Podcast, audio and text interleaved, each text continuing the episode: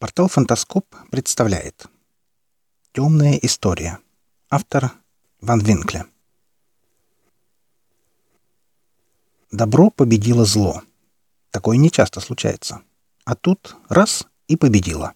Не во вселенских масштабах, естественно. Так, в отдельно взятой схватке. Но все равно все признали — победа добра. Молодец! Так держать! И все бы хорошо, да только одно обстоятельство — победила добро с помощью бабла. А это как-то не камильфо, типа допинга. Жрут все, но попался-то ты. Хотя, с другой стороны, что такое деньги? Вещь неодушевленная. А руки, которые ими побеждали, были, несомненно, сама доброта. Не все бабло, понимаешь, покойников множить, что гибнут за металл. Можно и на благое дело расстараться. Так что да, добро победило зло. Одна заковыка. Работник из добра тот еще.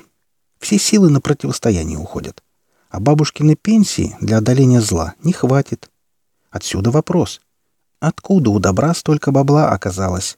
Не иначе, как в кредит взяло? В банке? А там, кто не знает, такие упыри сидят. Не чита давишним кощеем с их златом. Наверняка пробили по своим каналам кто и что. Зачем же тогда дали таки бабло добру?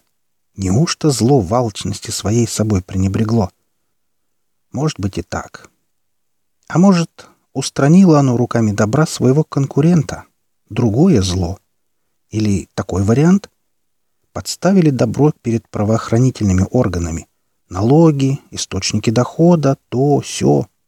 А тем плевать, добро ты или зло. Главное, чтобы беспорядки не нарушали.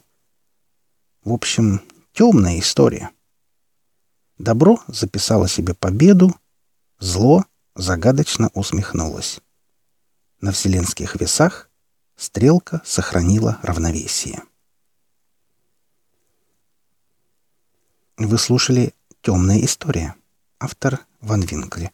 Читал Олег Шубин.